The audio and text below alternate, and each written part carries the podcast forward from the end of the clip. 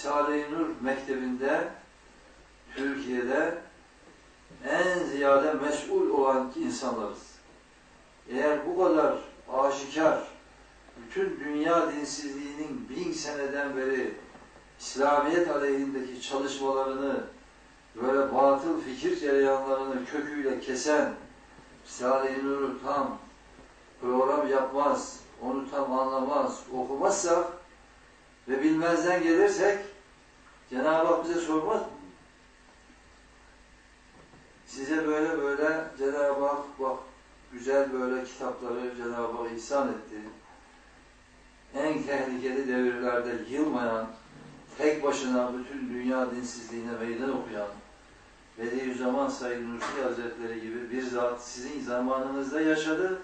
Siz onu işittiniz veya gördünüz veya kitaplarını okudunuz. Kadar dinsiz yaşayan insanların ıslahına ve bu kadar böyle ne yaptığını bilmeyen, gaflet içinde olan insanlara bunları bildirmediniz? Niye ilan etmediniz diye Cenab-ı Hak sorarsa, değil mi? Soracak. Çünkü nimetlerden sorulacaksınız diyor. Bu en büyük nimet bize. Nimetlerden sorulacaksınız diye katiyen böyle o ayet, ayet kelimeler buyuruyor. Cenab-ı İnşallah sizler o mesul kişiler olmazsınız. Böyle iftiharla vazifelerinizi yapanlardan olursunuz. Her tarafta böyle Risale-i Nur'un böyle programlaşmasını, okunmasını inşallah siz de vesile olarak böyle çalışırsınız.